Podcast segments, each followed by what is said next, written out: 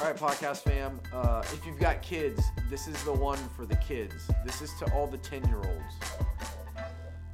I wish that somebody would have told me a couple things when I was 10 years old. One, I wish I had this device when I was 10 years old. When I was 10, we had to log into a computer using a C:/ DOS something or other and play a fire truck game that was very pixelated. That was it. And then it went to to get on dial-up internet and send email.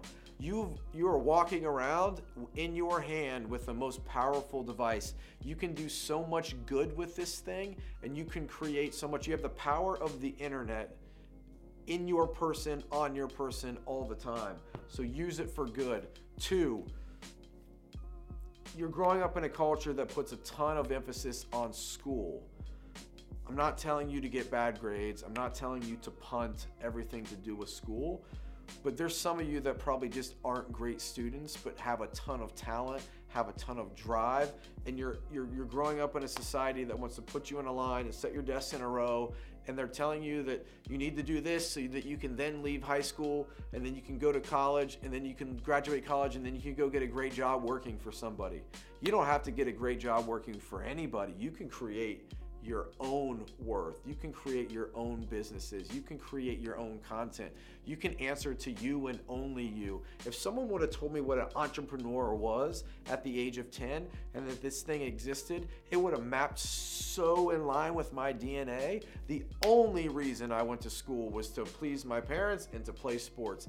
Other than that, I couldn't care any less about school. But if someone would have allowed me to be able to tap into that entrepreneurial drive or spirit and go create and say look, if you don't want to go to college and you've got the chops to go do this, go do it, man, trajectory would have been completely different. We would have got here a lot faster and been ahead of where we're at now. So do not kill yourself over how well you take a test. Find what you're great at, drive into that. Anything you want to learn lives inside this screen. Use it for the power that and the good that it can provide. Set your course, find your true north, tap into your passion, tap into your just raw natural talents, and go get it.